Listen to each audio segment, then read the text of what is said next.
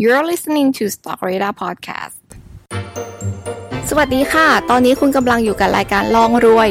รายการที่เราจะลองลงทุนเป็นเพื่อนคุณจนกว่าคุณจะรวยค่ะ และนี่คือขนมเค้กกัญญานัท New Investor Buddy buddy คนใหม่ที่จะเรียนรู้เรื่องการลงทุนเป็นเพื่อนคุณเองค่ะ สนับสนุนโดยช็อปเลยเลด a Point ลงทุนง่ายๆ ไม่ต้องใช้เงิน ได้ทั้งช็อปได้ทั้งลงทุน โหลดฟรีได้แล้ววันนี้ที่ App Store, Play Store และ Chrome Extension อย่างที่สัญญากันเอาไว้ใน episode แรกค่ะ ว่าวันนี้เค้กจะพามาเจาะลึกเรื่องของการออมกันให้จุใจไปเลย ซึ่งใน episode นี้เราจะยังไม่พูดถึงเรื่องของการลงทุนนะคะ แต่ยังคงอยู่กับเรื่องของการสร้างรากฐานทางการเงินให้แข็งแรงซะก่อน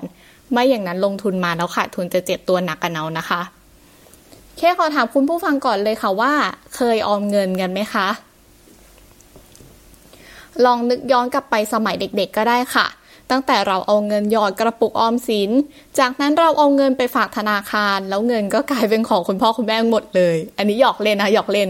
หรือตอนนี้ยังมีใครออมเงินกันอยู่บ้างไหมคะ ไม่จำเป็นต้องออมเยอะก็ได้นะคะ แค่หยอดกระปุก มีเงินเหลือในสมุดบัญชีธนาคารก็ได้ค่ะ บางคนก็อาจจะออมอยู่แล้ว บางคนก็เพิ่งนึกได้ตอนที่ฟังเนี่ยแหละค่ะว่าไม่ได้ออมเงินเลยนี่หว่า หรือบางคนบอกว่าเงินเดือนที่ได้มาก็เดือนชนเดือนอยู่แล้วจะเอาอะไรมาออม น่าคิดเหมือนกันนะคะ ถ้าเราไม่มีเงินออมแล้วเราจะเอาเงินที่ไหนมาลงทุนใช่ไหมคะ ถ้าอย่างนั้นใน episode นี้เค้กก็ได้ไปรวบรวมวิธีการออมเงินจากหลากหลายแหล่งข้อมูลมาสรุปไปให้นะคะ เพราะฉะนั้นเค้กขอเล่าแบบศาสตร์เทคนิคทุกอย่างที่รู้ให้คุณจนหมดหน้าตักเลยค่ะเผื่อช่วยให้คุณเริ่มคิดที่จะออมเงินง่ายขึ้น ไม่แน่นะคะ หลังจากฟังจบ คุณอาจจะเจอเงินออมที่มาจากการใช้จ่ายในแต่ละวันของตัวเองก็ได้ค่ะเคขอเริ่มต้นบทความชิ้นแรกของ Bank of America หรือธนาคารแห่งอเมริกา ที่มีชื่อว่า Eight Simple Ways to Save Money เขาบอกว่าบางครั้งขั้นตอนการออมเงินที่ง่ายที่สุดก็คือการเริ่มต้นออมเนี่ยแหละค่ะ เขาก็เลยเขียนวิธีการออมแบบ step by step ไว้ให้แบบนี้ค่ะ ขั้นตอนแรก จดบันทึกการใช้จ่ายของคุณ เขาบอกให้เราจดรายการค่าใช้จ่ายทั้งหมดเอาไว้ แล้วแบ่งเป็นหมวดหมู่ค่ะ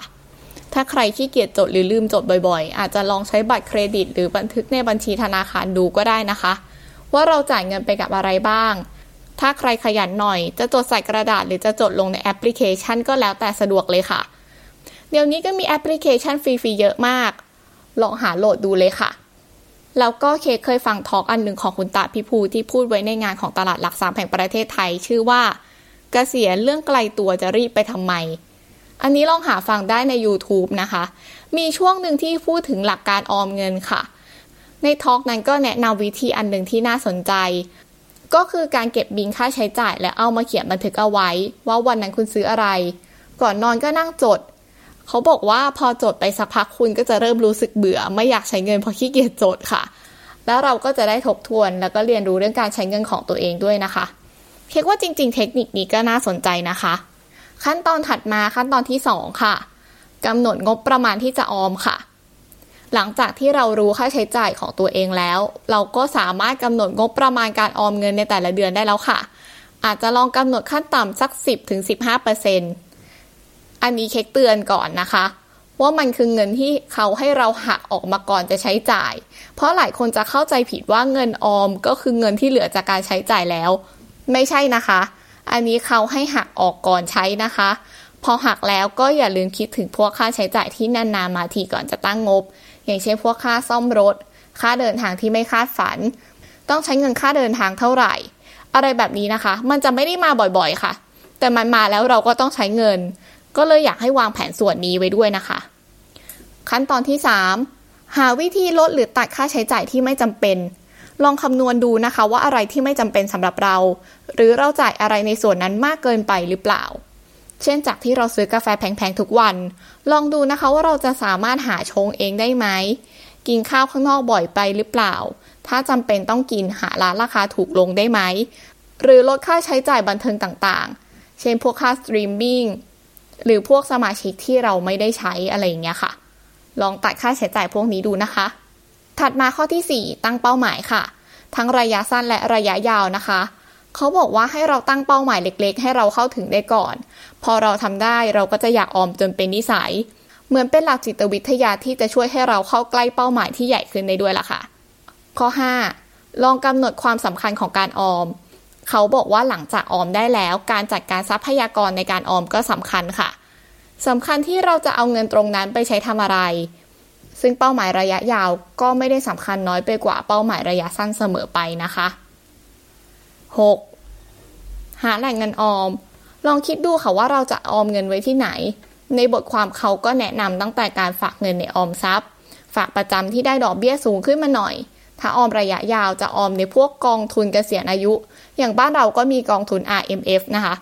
กองทุน RMF เนี่ยก็คือกองทุนที่เราออมเงิน หรือว่าเราเอาเงินไปฝากไว้ในกองทุนตัวเนี้ย แล้วเราก็จะถอนเงินได้ตอนเราอายุ 60 แล้ว หรือเราจะออมในพวกสินทรัพย์แบบหุ้นกองทุนรวมก็ได้นะคะ แต่ก็ต้องระวังเรื่องความเสี่ยงด้วยเหมือนกัน 7. สั่งตัดจากบัญชีอัตโนมัติไปเลยค่ะ ถ้าใครไม่ชอบออมเงินบ่อยๆ ใช้วิธีหักดิบแบบนี้ไปเลยก็ได้นะคะ เดี๋ยวนี้พวกแอปโมบายแบงกิ้งสามารถตั้งระบบตัดเงินอัตโนมัติได้หมดแล้วค่ะ เราสามารถตัดเงินจากอีกบัญชีหนึ่งเข้าสู่อีกบัญชีหนึ่งหรือจะตัดเงินเพื่อซื้อกองทุนรวมในแต่ละเดือนเลย ก็ได้ค่ะแล้วแต่เลย พอเงินเข้าปุ๊บมันก็ตัดออกปั๊บเพราะฉะนั้นยังไงคุณก็ได้ออมแล้วล่ะค่ะ ขั้นตอนสุดท้าย เขาให้เราดูเงินออมของเราทุกเดือนค่ะ เพราะมันจะช่วยให้เราอยู่กับแผนการออมเงินของเราได้ดีขึ้นแล้วก็สร้างแรงบันดาลใจให้เราอยากออมเงิน และบรรลุเป้าหมายทางการเงินได้ดียิ่งขึ้นด้วยค่ะ เราน่าจะเห็นภาพใหญ่ๆ คิดอะไรที่เป็นขั้นเป็นตอนกันมาพอสมควรแล้วนะคะ ตอนนี้เคก็อยากจะขอยกตัวอย่างเทคนิคที่มีเยอะมากบนโลกใบนี้มาเป็นตัวอย่างในการออมค่ะ เผื่อใครถนัดแบบไหน คิดว่าแบบไหนเหมาะสมกับตัวเองก็ลองเอาไปใช้ดูนะคะ เทคนิคแรกก็คือการแบ่งงบประมาณที่เราใช้จ่ายในแต่ละวันไปเลยค่ะ เมื่อตะกี้เราแบ่งงบประมาณที่เราจะออมไปแล้วใช่ไหมคะ อันนี้เขาให้เราแบ่งอีกเด้งหนึ่งค่ะ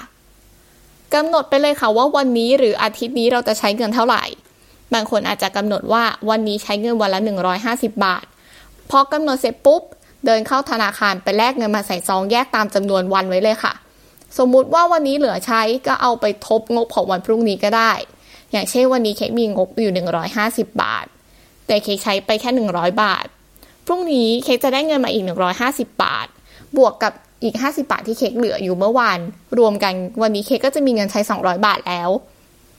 แต่สำหรับเค้กอันนี้อาจจะไม่ค่อย work เท่าไหร่ค่ะ เพราะเค้กมีเรื่องค่าน้ำมันหรือค่าเดินทางในแต่ละวันที่กำหนดลำบากหน่อย อาจจะเป็นสัปดาห์ละไม่เกิน 1,000 บาทแทนหรือ 2,000 บาทแทน ส่วนใครที่ขี้เกียจเดินไปแลกแบงค์ในธนาคารจะใช้เทคนิคเก็บเงินแบบที่เขาชอบแชร์กันในอินเทอร์เน็ตก็ได้นะคะ เช่น บางคนก็เก็บแบงค์50 เพราะว่ามันหายาก บางคนก็ออมตามจำนวนวันในรอบปี เช่น วันที่ 1 ของปีก็ออม 1 บาท ออมไปเรื่อยๆเลยค่ะ จนถึงสิ้นปี วันสิ้นปีเนี่ยเขาก็จะออมเงินที่ 365 บาท เอามารวมกันก็ได้เป็นหมื่นอยู่นะคะ บางคนก็เก็บเหรียญค่ะ พอเขาได้เหรียญมาเขาก็จะบังคับตัวเองว่าห้ามใช้เหรียญพวกนั้นนะ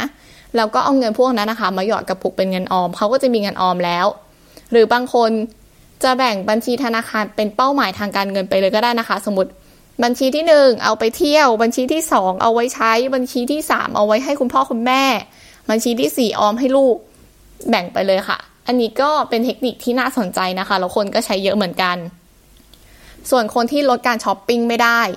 ลองเปลี่ยนจากการช้อปปิ้งมือหนึ่งมาเป็นมือสองแทนได้ไหมคะ บางคนช็อปจนของเยอะมาก จะลองเอาของพวกนั้นมาขายก็ได้นะคะ เรื่องของใช้ในบ้านเนี่ยซื้อที่ละเยอะๆแบบเป็นแพ็คเป็นกล่องก็ช่วยประหยัดได้เหมือนกัน ใครที่อ่านหนังสือชอบดูหนัง ลองไปยืมหนังสือตามห้องสมุดมาก็ได้ค่ะเค้กว่าวิธีนี้โอเคตรงที่เราไม่ต้องไปซื้อหนังสือมาไว้ให้ฝุ่นเกาะในบ้าน แล้วก็ประหยัดเงินไปได้เยอะมาก สมมุติเราซื้อหนังสือเล่มละ300 บาทใช่ไหมคะ แต่ถ้าเรายืมราคาต่อเล่มที่เราอ่านมันก็จะถูกลงอะค่ะ อย่างเช่น สมมติเราไปที่ TK Park สมัครสมาชิกปีละ 200 บาท เราก็สามารถยืมหนังสือได้ ตามห้องสมุดประชาชน ห้องสมุดทั่วไปก็สามารถยืมหนังสือฟรีได้เหมือนกันนะคะ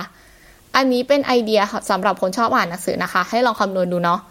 จริงๆ วิธีการออมมันมีเยอะมากเลยอะค่ะ ลองหาดูนะคะ ว่าคุณสามารถตามหาเงินออมจากไหนในชีวิตคุณได้บ้าง เรามาทบทวนกันดีกว่าค่ะ วันนี้เค้กเริ่มชวนคุณย้อนคิดถึงค่าใช้จ่ายของตัวเองก่อน จากนั้นจึงเอาค่าใช้จ่ายตรงนั้นมาเป็นเป้าหมายในการออมส่วนตัวของคุณเองกำหนดงบประมาณที่จะออม ตัดค่าใช้จ่ายบางอย่างที่ไม่จำเป็นออกไป ถ้าจะให้เค้กพูดตรงๆ ก็คือต่อให้คุณไปอ่านตำรามามากมาย อ่านหนังสืออ่านบทความในอินเทอร์เน็ตเป็นร้อยรอบ มันก็จะวนอยู่ที่การตั้งเป้าหมาย การออมออมเงินก่อนใช้ แล้วก็เอาค่าใช้จ่ายที่ไม่จำเป็นออกเท่านี้จริง ๆ ค่ะ ที่เหลือก็จะเป็นพวกเทคนิคย่อยๆ อย่างพวกเก็บแบงค์ห้าสิบห่อข้าวไปทานเอง ซึ่งเค้กก็ไม่ได้อยากจะเอามาเล่าเท่าไหร่อะค่ะ แต่จริง ๆ แล้วเนี่ยเค้กอยากจะชวนคุณออกแบบวิธีการออมของตัวเองซะมากกว่า บางทีคุณอาจจะกลายเป็นเศรษฐีจากการออมแปลกๆก็ได้นะคะ อย่างเช่น บางคนต้องจ่ายภาษีให้ตัวเองหลักกลับบ้าน อาจจะสักประมาณ 10%ของเงินที่ใช้ในวันนั้น สมมุติวันนี้เค้กใช้แบบ 100 บาท ก็ออมสัก 10 บาท